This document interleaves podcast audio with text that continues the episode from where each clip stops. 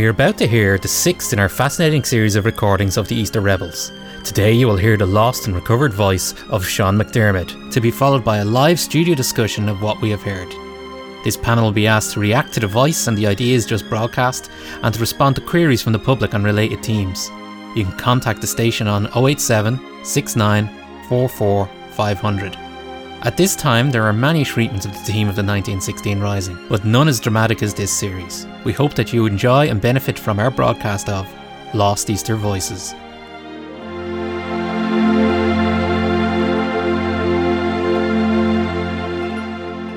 Welcome to Lost Easter Voices.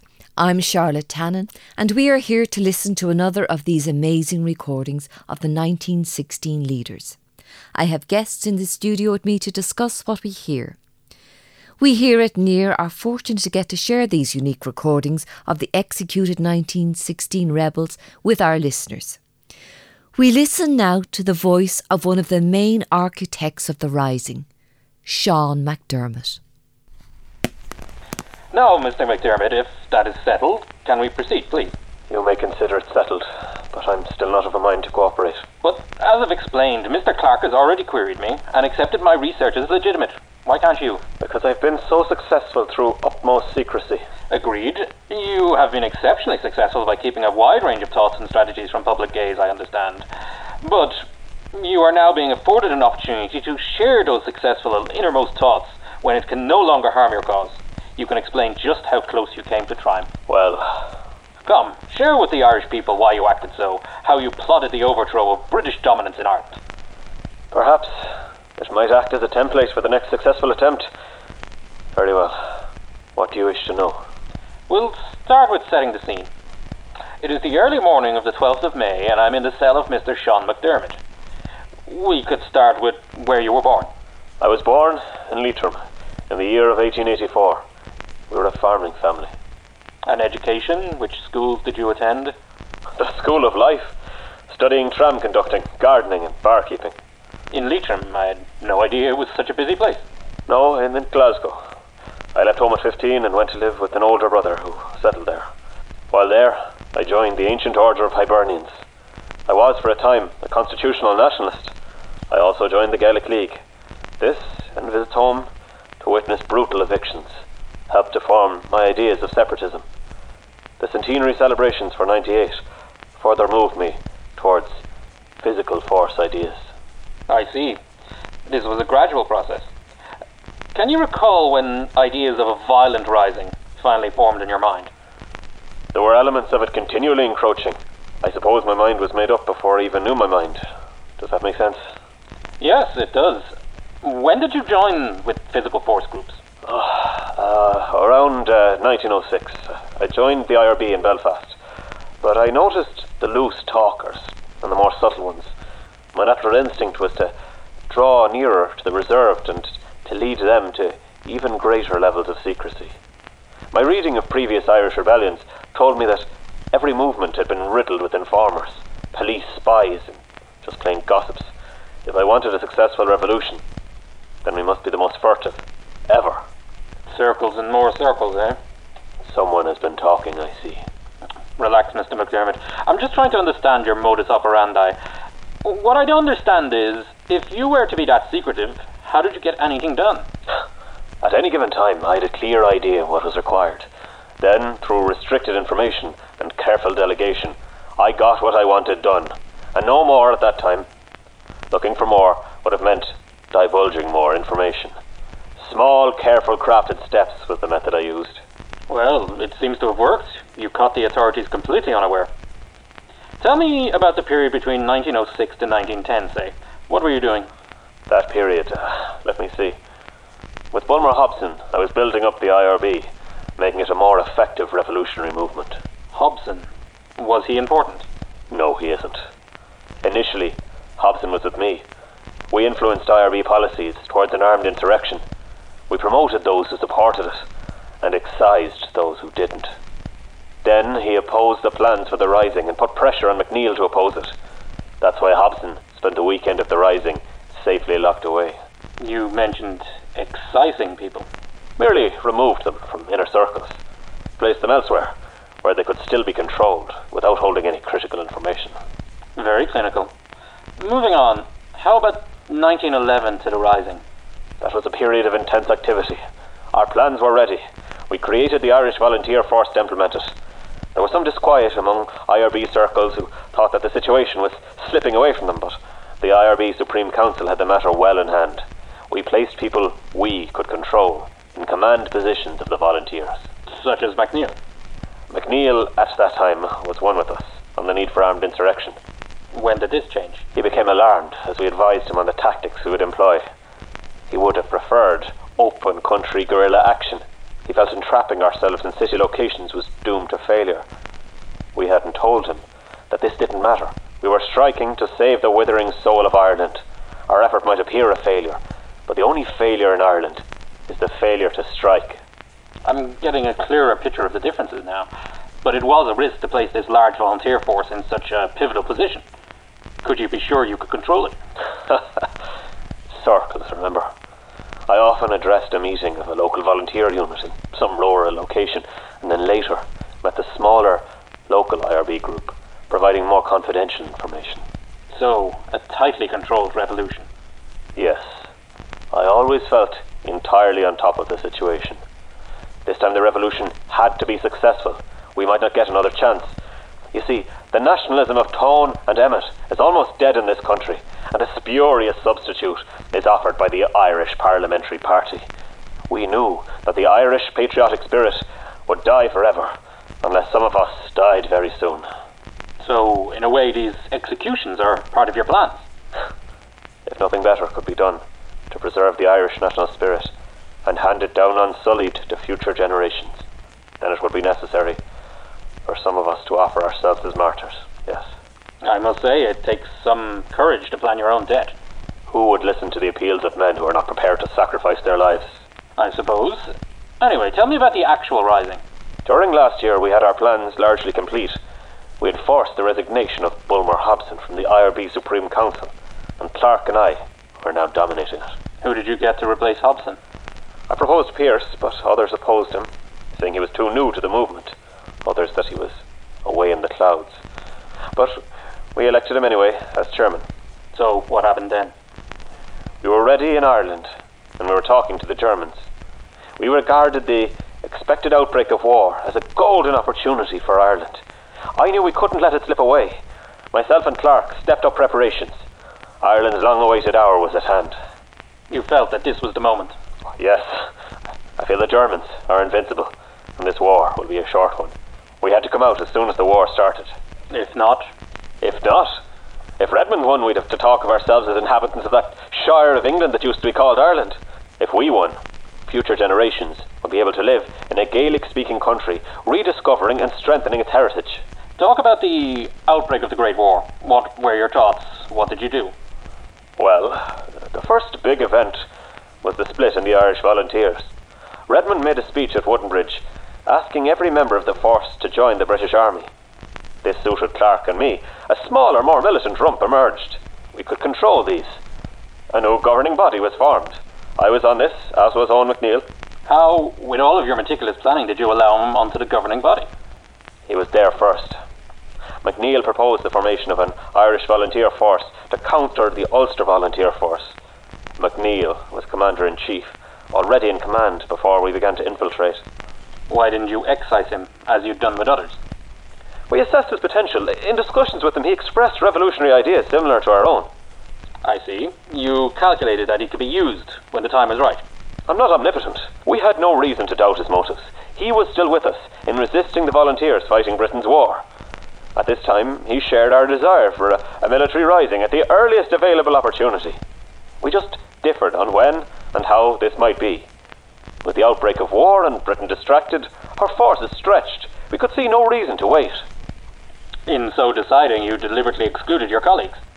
I'm just trying to get a sense of this. Uh, are you saying that the IRB Supreme Council was not aware of many of your actions? They were aware of what we told them.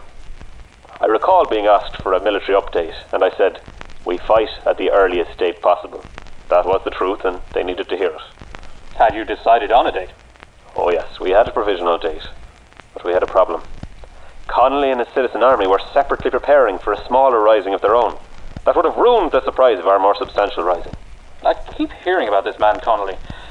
I've just been given his name by the military. He's being transferred from Dublin Castle to Kilmainham. He seems to loom large in many narratives I've recorded. T- tell me about him. So they're going to shoot a seriously wounded man.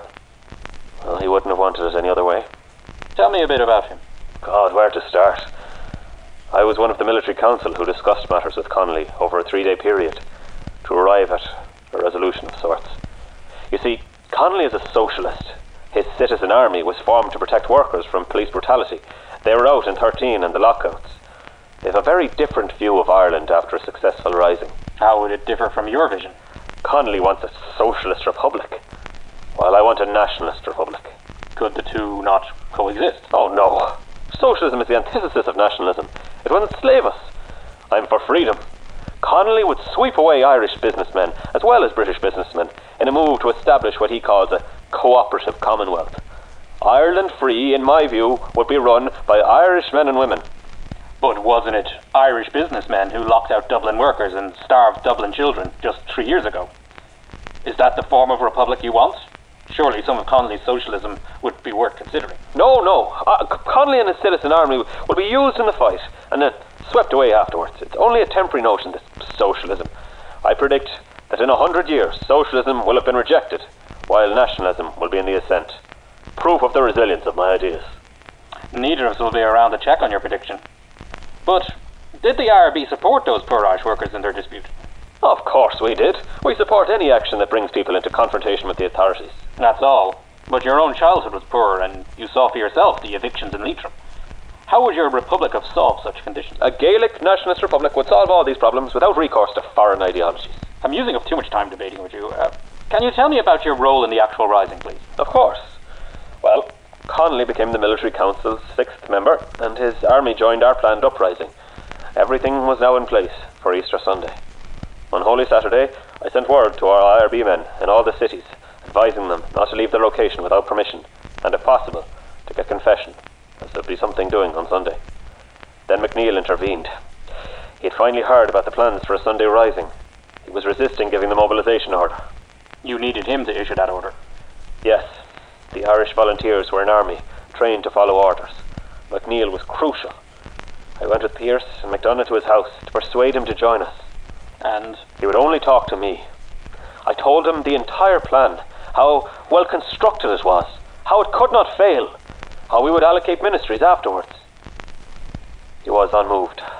But when I told him that German arms would land in Kerry over the weekend, he understood then that the British would move to disband the volunteers. Violence was inevitable. He said, Well, if we have to fight or be suppressed, I'm ready to fight. He accepted all our plans. But I knew others, such as Hobson and the O'Rahilly, were pressuring him to refuse to call the volunteers out. I said to Clarke that we'd have to deal with them. and Sunday morning, uh, tell me what happened.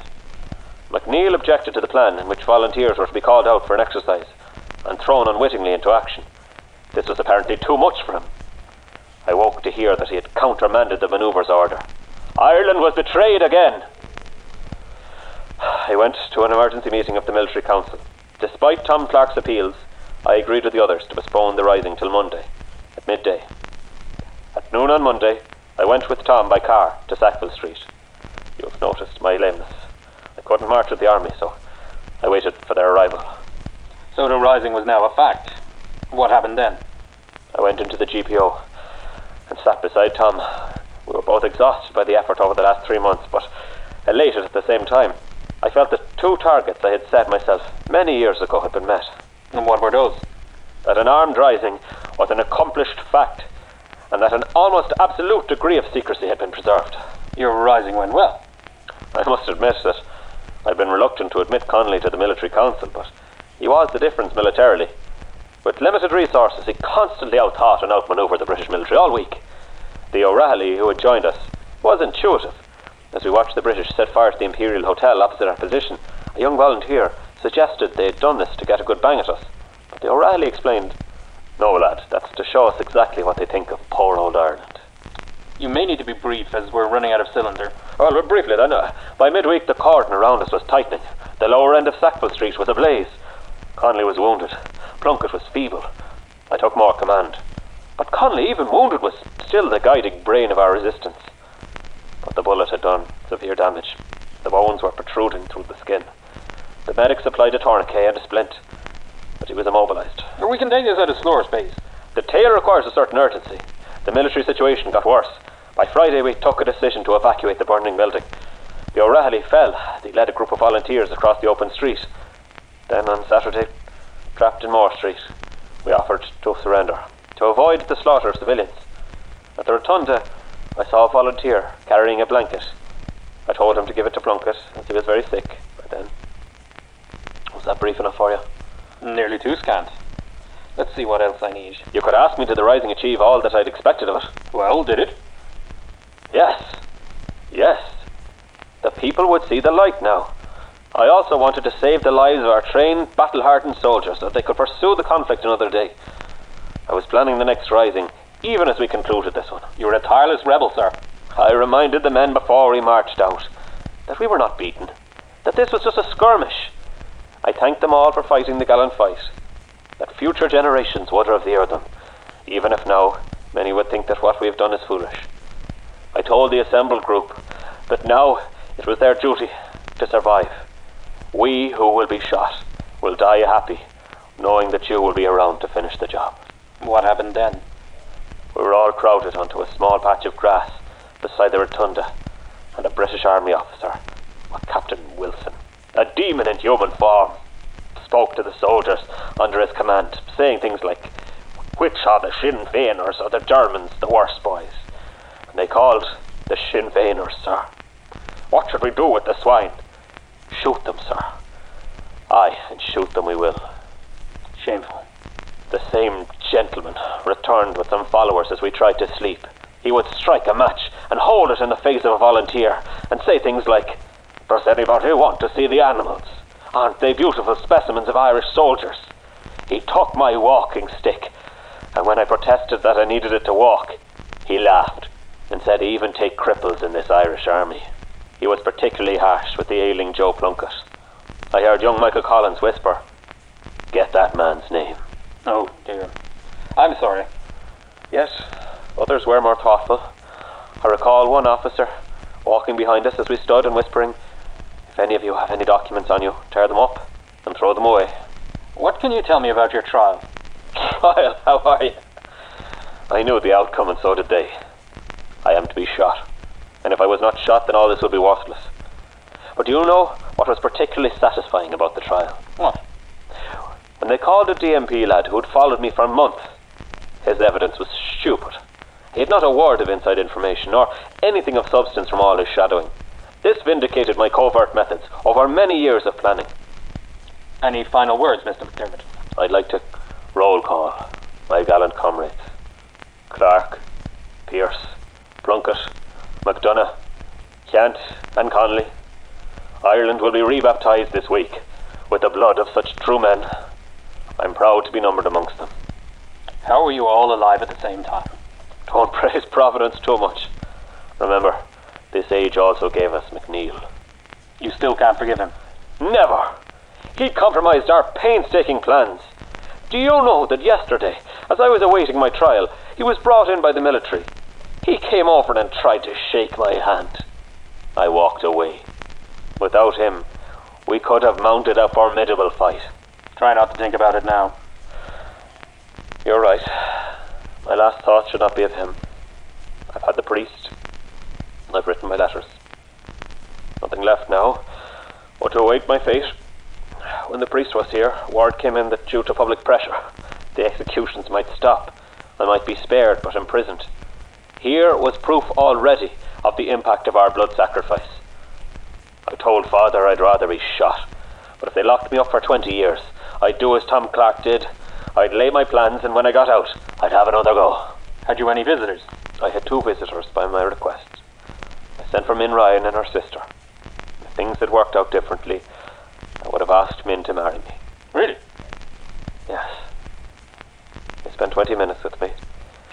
They told me what they knew about the areas beside the GPO. It seems that we gave them a good fight. I'm happy.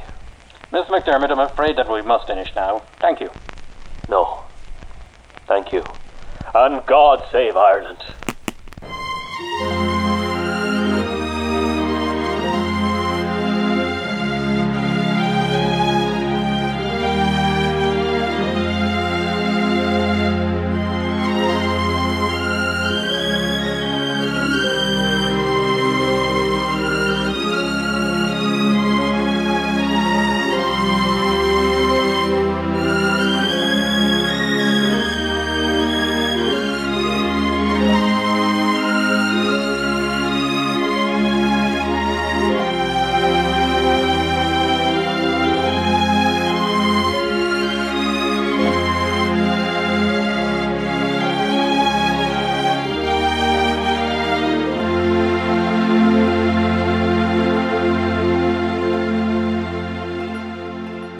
Okay, we have in studio to discuss this recording historian Wilmot Hines. Hello. And we have panellists Roger Brazenby Hello. and Hugh Coy. Hi. Senora Maxwell Hogan is still missing, but Joe, our driver, who collects her every day, is here in the studio with us. Joe, can you tell us any more about when you when you went to collect her? What happened? I certainly can. Well, she's always waiting in the lobby when I arrive, but not yesterday morning. She wasn't. We phoned her room, but there was no answer. I went up to her room with the hotel staff, and all her things were gone. Oh, mysterious. Not even a toothbrush mm. left. Mm. She had two big suitcases. I helped her up with them, and she arrived, and they were gone as well. Oh uh, uh, I think there's foul play, no doubt. Oh. How, how would she leave the hotel with, with all of her oh. baggage, including the cylinder suitcase, uh, without being seen? Yeah, interesting. You see, I checked that as well, and there's a backstairs leading to the car park. She could have gone that way. Or being forced that way. Hmm. Well, well, the Gardaí are checking airports and ferries, but there's no record of her leaving. It's very, very strange and worrying. Oh, I fear that someone has those cylinders. Or, here's an alternative thought the cylinders were a fake, and the Signora knew she couldn't bring to the National Archives without their experts discovering it. There's a thought. She's run out of time and she's fled. Oh, please. Why would she do that? Near FM didn't give her any money for the recording rights. The archive were taking them as a gift. I mean, what would she gain? Hmm? There has to be another explanation. Perhaps if the Garda find her, we'll have an answer. Listen, right, we are on air and listeners are expecting us to discuss what we've learnt about Sean McDermott. So, anything new or different? Well. I don't see any point in continuing. I mean, if they're fake, we're wasting everybody's time. Well, we don't know that. I propose that we finish the series on the basis that the cylinders may or may not be authentic. okay, the material's still fascinating. Let's continue then to McDermott. This recording is a confirmation of how secretive he was. And I'm being told that we can extend our airtime in the hope that we will have some word on the Senora soon. We can keep going. Um, Hugh, you were talking about how secretive he was. And his circles within circles. MacDermott himself wasn't a dour plotter. He's recorded as being charming when necessary. Women, I'm told, found his pale infirmity attractive. He used these uh, these qualities to further his aims. He used uh, friendships in a calculated way. Uh, for instance, he worked closely with Bulmer Hots- Hobson in building up the IRB, yet he had no compunction in imprisoning Hobson when necessary. Not a man to cross was McDermott. No. Uh, everything was planned in the smallest detail with him. Uh, The interviewer spotted a big flaw in his plans, with McNeil in command of the actual force to be used in the rising. Uh, McDermott explained that McNeil at the time was at one with, with him on the need for armed insurrection. He just differed on the tactics to be employed. McNeil was the fatal flaw in their plans. He was never going to go for a preemptive use of the volunteers. They should have replaced him with Pearse. I'm growing exasperated with this rising Hugh, story. please don't. MacNeil was missing the point. McDermott, with Pearse and Clarke, had a clear aim of achieving a blood sacrifice to save well, what they saw as the withering soul of Ireland. They knew that even with the full force of the volunteers out, it, it would probably fail. But they would still win with their executions. MacNeil, though, I think, found that uh, hard to do with that sort of reasoning. I think it would seem that MacDermott displayed to the end a deep bitterness towards MacNeil. What would you think of that? Or? Well, he sent for Min Ryan as his time grew short. I wonder, did he tell her of his feelings at the end? He didn't say. I think she suspected, uh, as she sought him out in the GPO during the fight to see how he felt about her. Uh, she wrote afterwards that she approached McDermott in the, G- in the GPO saying, I suppose you will kill me for taking McNeil's countermand message. But he said gently, It won't make any difference. There was always going to be a fight. This is just a different one. And what do we make of his views on the war and, and Redmond's role? Well, he, he got that wrong. He felt that the Germans were invincible and the war would be a short one, presumably with a German victory. Uh, He was totally opposed to Redmond's approach. Didn't he say that if Redmond won, that we'd have to think of ourselves as inhabitants of that part of England that used to be called Ireland? He was also opposed to Connolly's vision of a socialist Ireland. That would have made for a fascinating struggle if both had survived. Yes, both men had a very different visions for a free Ireland. Connolly was well aware of what McDermott had planned for the citizen army. Okay, I think let's stick with MacDermott and we can deal with Connolly in his own time. so okay? I, I think we should acknowledge that MacDermott's clarity when it came to socialism, he said it would enslave everyone. Socialism surely stands for love of one's fellow. Yeah, a priest could offer that. but a socialist might mean it. Dear God, please. Okay. Well, he achieved his goal. In the burning GPO with the city in upheaval, he felt that the people would see the light. Ireland's soul was saved and Redmond's English shire would be rejected. Isn't that how he viewed it in his final hours? Yes, he told the assembled group that they, who would be shot, would die happy. He was quite sanguine about being shot, wasn't he? Saying that if he was not shot then, all this would be worthless. That's a special kind of bravery. It's a special kind of something. Yeah. Uh, sorry, wait. I'm being told that the hotel CCTV footage shows that the Signora did not leave by the front lobby at any stage and. Oh my god. And they say that the camera to the rear staircase is broken. All was broken by someone. gosh, Oh, will you stop? I don't buy your conspiracy theories. I know. You wouldn't even buy my conspiracy theory about the Republic. No, you never stop criticising, do you? And have you any solutions? No, no. Roger, please. I'm still at the mourning stage. Mm. Yeah, but that's been obvious all week. Yes, but helpful. Hmm. Doesn't everyone think that Hugh's comments have been helpful? yes. No, he's been very critical of our republic. We Irish are proud of our republic. What's to be proud of? No. Let's contemplate matters further. Please continue. Oh, does he have to? Roger, while we're waiting on news of the Signora. In Roger, the early 1920s, with the visionary poets shot, it fell to the sons of peasant proprietors to build a new republic. Petty landlordism, commerce, and piety held sway. For the Gombeen man is very pious. So the new republic was built on the holy trinity of church, state, and people. But in that order. Uh, Tell me though, what's wrong with that as the foundation of a free, democratic society? The message then and now is best little country in which to do business. There does not seem to be any other description of Ireland available. No philosophical, cultural, or social model is put forward. But it's a practical republic, surely, and it works. No, it doesn't. Hugh, what do you understand a republic to be? A Good question, republic, yeah. as I understand it, is a place where all citizens are equal. I mean equal. The definition of a republic is a state in which supreme power is held by the people and their elected representatives, and which has an elected president rather than a monarch. but it's also about economic equality. No, that's the definition. The citizens have equal rights to elect their representatives who make the laws and shape the state. And we're back to square one. Isn't that my point? We have a Dáil of mostly Gombeen enthusiasts who we could paraphrase Yeats in speaking to our politicians.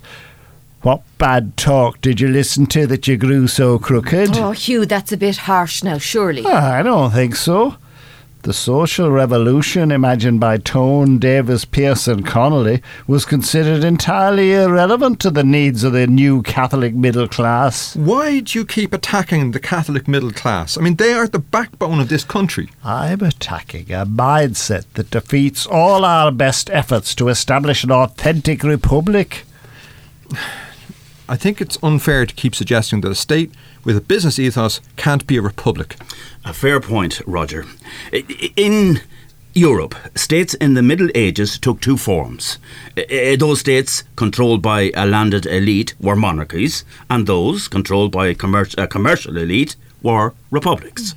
Hugh seems to be suggesting that we have arrived at a Middle Ages type republic uh, controlled by commercial and professional elites. Exactly. Check the background of the Dáil deputies. I think, Hugh, that Pearse did sense that future revolutionaries might inadvertently consolidate the very order they set out to overthrow. He felt that we might topple a great tyranny while creating our own little tyrannies. Well, but things are not that bad. We're not that much adrift from what rebels wanted, surely. Look at us. Over the years, the voices of Pearse, McDermott, and Connolly have grown fainter as the Republican aspiration dies. A true republic includes everyone on this island and everyone on the neighbouring one in a new radical arrangements of equality of all. Do you see that uh, happening? No, such wild imaginings can never produce anything. Just once, in 1920, we had the chance when all people looked to their leaders to establish such a society, and they were failed. and why did it fail, Hugh? What do you think? Another unholy trinity. Gombeens, Shoneens, and Sleeveens. Oh, you, you really think you know us, don't you?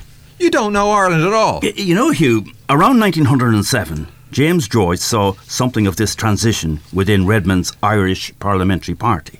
He wrote that from being peasants' sons, street traders, and clientless lawyers, they became salaried administrators, factory and company bosses, newspaper owners, and large landlords. See? It's not just me saying this. Joyce also said it. Oh, well, I mean, if Joyce said it, then that's that, right? But what are you and Joyce actually saying, Hugh?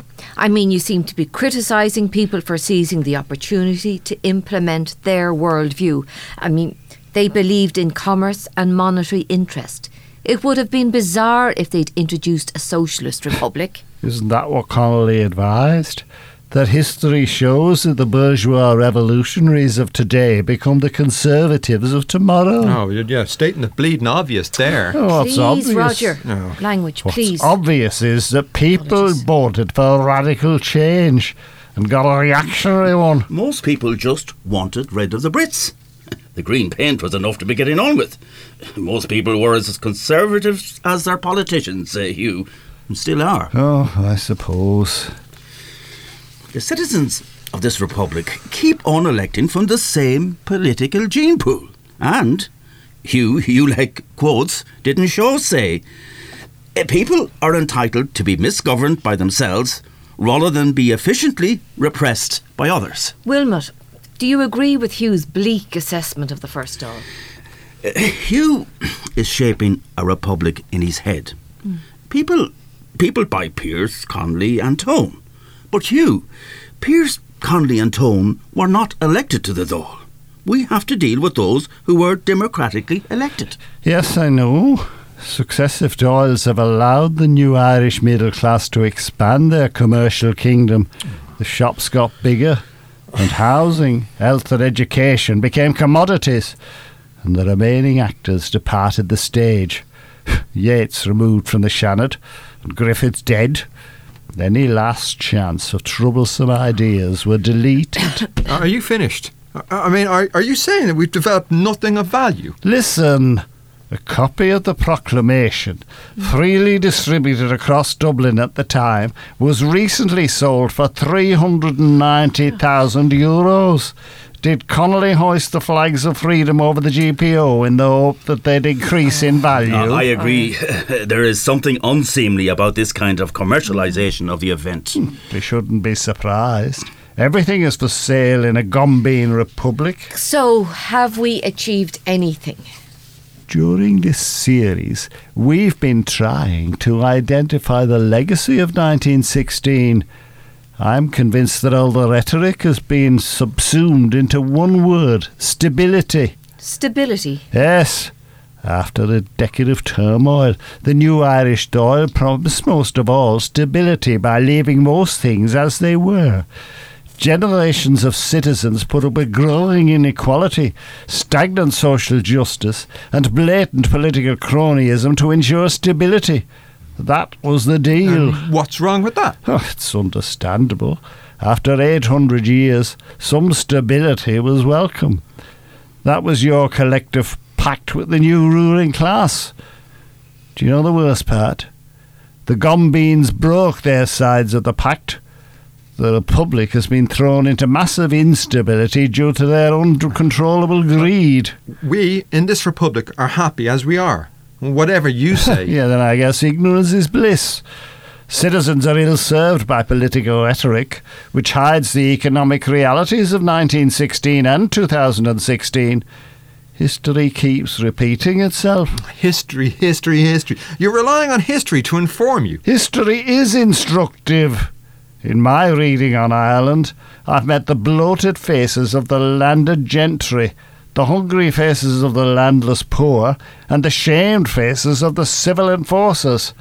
I realised then that Ireland has no real face of its own. And that was the past. Things in Ireland are better now, you know. There are still bloated faces, hungry faces, and enforcing faces. I would never be able to settle in such an ambiguous place. Oh, and I, I, I suppose Liverpool is better, eh?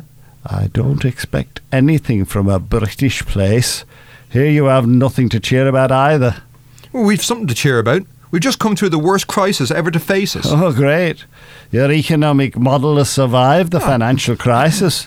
All is Yeah. well with the Republic. You know what? Fuck you. You can Th- see all this Roger- so clearly. Roger- no, fuck Please, him. Roger, please, please, please, please, please. Roger. I'm going to have to ask you to stop, okay? Please. Remember, we're live on air. Sorry. Um, okay?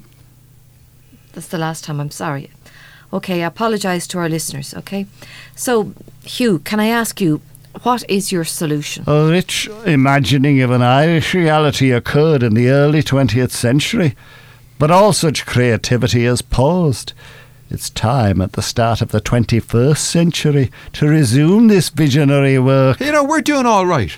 Are you? Your recent economic collapse was due to the activities of those who've taken Gombeenism up from the grocer's shop to the global finance level. These are respectable business people. A pinstripe suit can't hide the venal heart of the Gombeen. But they seem to know how to successfully run our society. They don't! Their obsession with land and property is unhealthy. This centuries old obsession to finally own something distorts every other human value. And you can just see all this in your brief visit, can you? it's just, all too obvious. Engels made a brief trip to Ireland in Oh, here we go. 1869 and, Another quote. and Engels wrote, The worst thing about the Irish is that they become corruptible as soon as they stop being peasants and turn bourgeois. I've seen the same thing this week. Enough, please, okay? We're still hoping the Gardaí will have something soon on Signora Maxwell Hogan and the missing cylinders. I'm I'm told we're going to go to a musical break and be right back. So stay with us, please, okay? this is a terrible end to the series. Yes, I know, Wilmot. What can we do? Where the hell is she? What?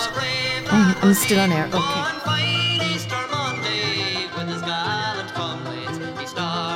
Okay, and welcome back.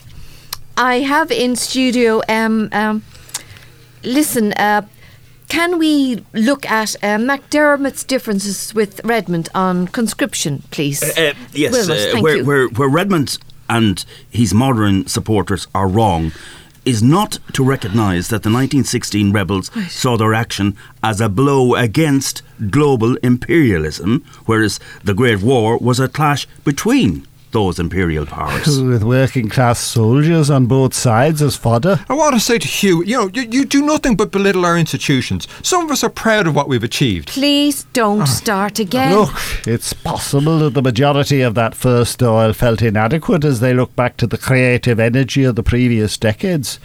It was as if Hyde, Cusack, Yeats, Pearse, and Connolly had drawn on the vitality of the near future, exhausting it. Yes, possibly they were intimidated. Possibly. But 100 years on, we've had time to re energize.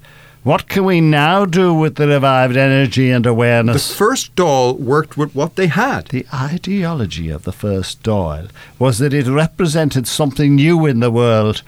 When we just got out tins of green paint, it was business as usual. This was closer to the ideas of Pearse and McDermott than Connolly. Hugh, the gap between Pearse and Connolly was not as wide as you imply. In uh, the separatist, separatist idea, Pearse wrote, I agree with Tone. If the men of property will not support us, they must fall. That's almost Connolly-ish. Oh, I suppose. It's. Uh, and as well as that, is it fair to be so critical of an impoverished state and inexperienced leaders? I'm criticising the self delusion.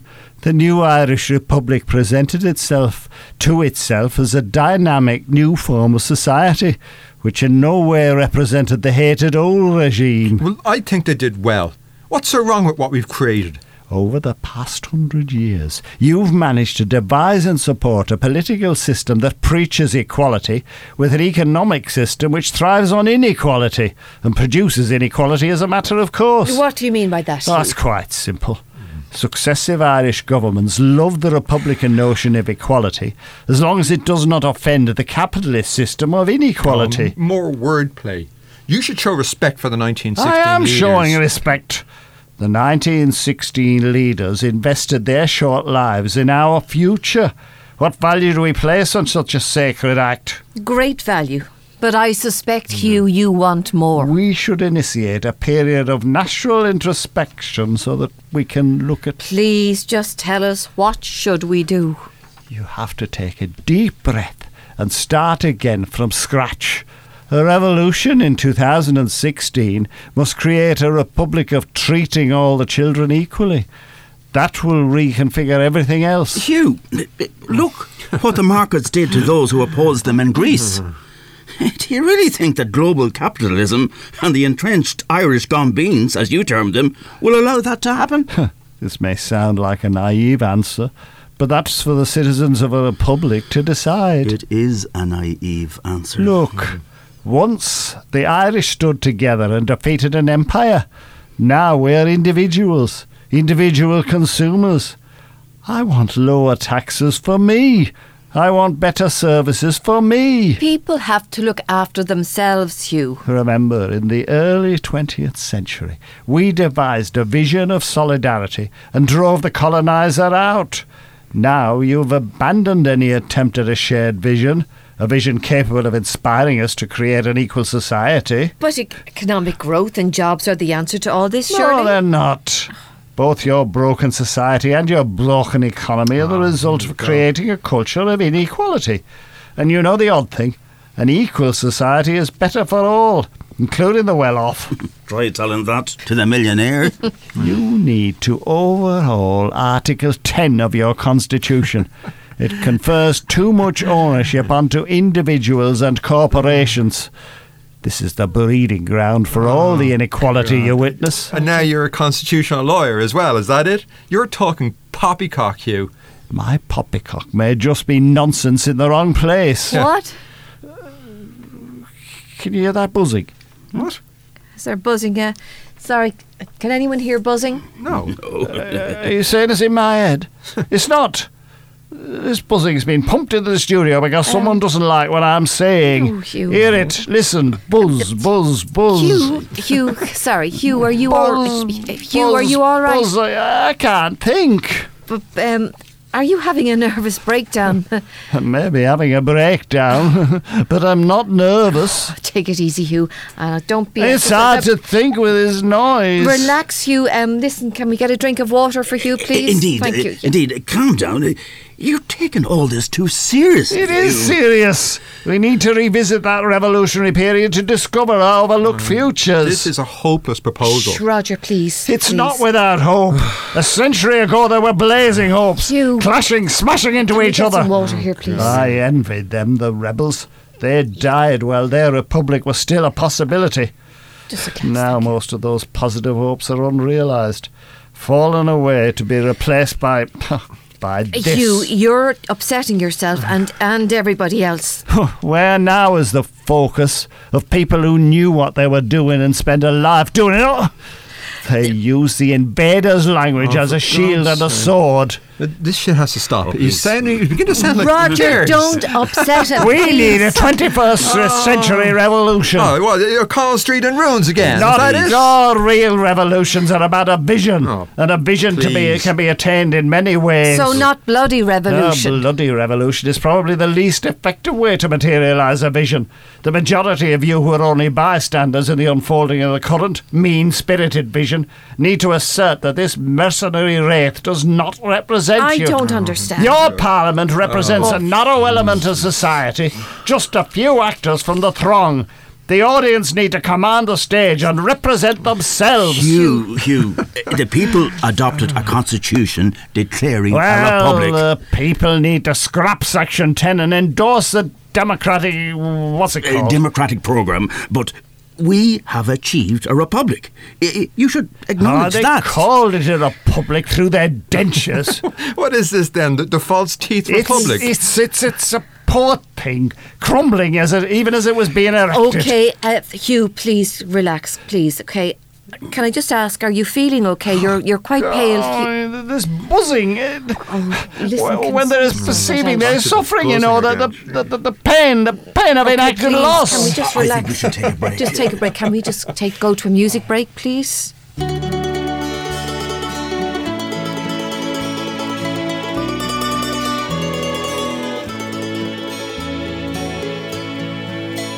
Dearest mother, I am writing just to say I won't be home.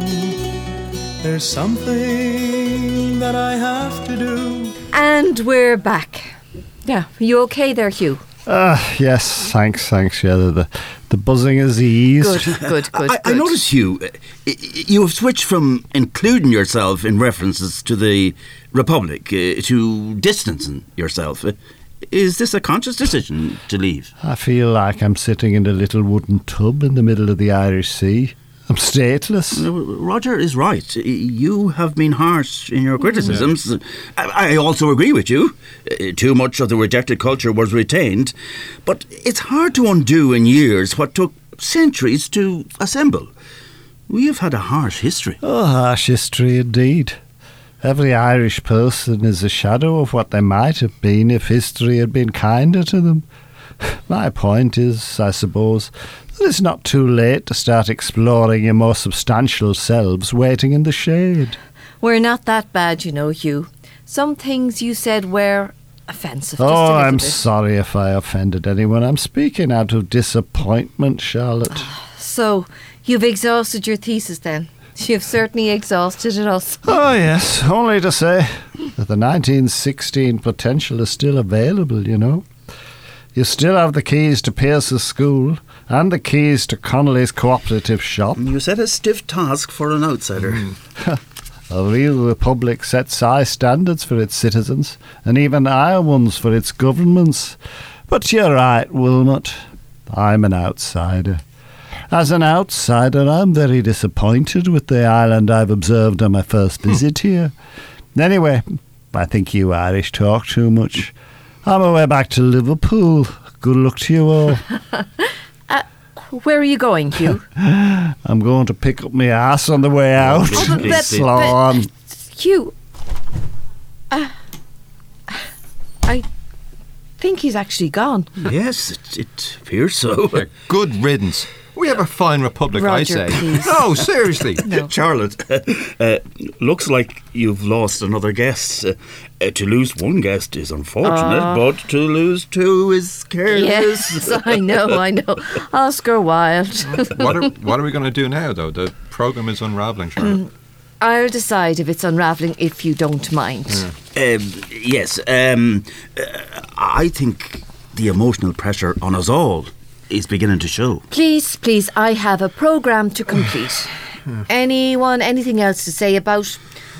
let's say, about Sean McDermott. I'm afraid we've run out of opinion, my dear. Wait, hold on. Well, sorry, wait, they're telling me that someone rang to say that they saw a woman with a suitcase walking along the M1 early yesterday morning. Well, this has to be her. I'm being asked to get the caller to phone back with more details. Caller, if you hear this, would you please phone our station on 01 867 1190? We need more details to identify Senora Maxwell Hogan. So please, please call us. And this could just be a coincidence. Those details are pretty sketchy. It could just be a different woman with a oh, suitcase. you know. Or maybe she had a nervous breakdown. That's a third explanation to mm. add to the mystery. She always seemed very, very calm. I'm told we're going to do another piece of music. Um, uh, yes, and listeners, don't forget tomorrow at the same time uh, we'll finish the series with James Connolly. Uh, so tune in then in tomorrow. Okay, thank you, Slán.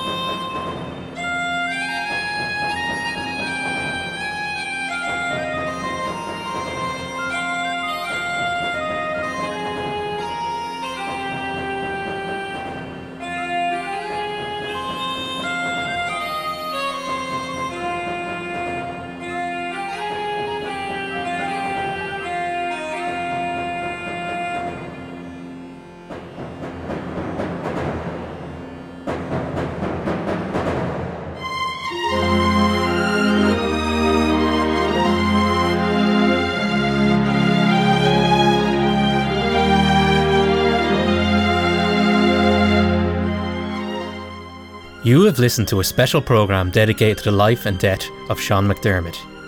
We would like to thank Senora Maxwell Hogan for allowing us to digitally enhance the original Edison recordings from the period. We'd also like to thank our own Charlotte Tannen for hosting the panel discussions. And we'd like to thank her studio guests Hugh Coy, Roger Brazenby, and Wilmot Hines. Tomorrow at the same time, we'll broadcast the voice of James Connolly. Until then, slán.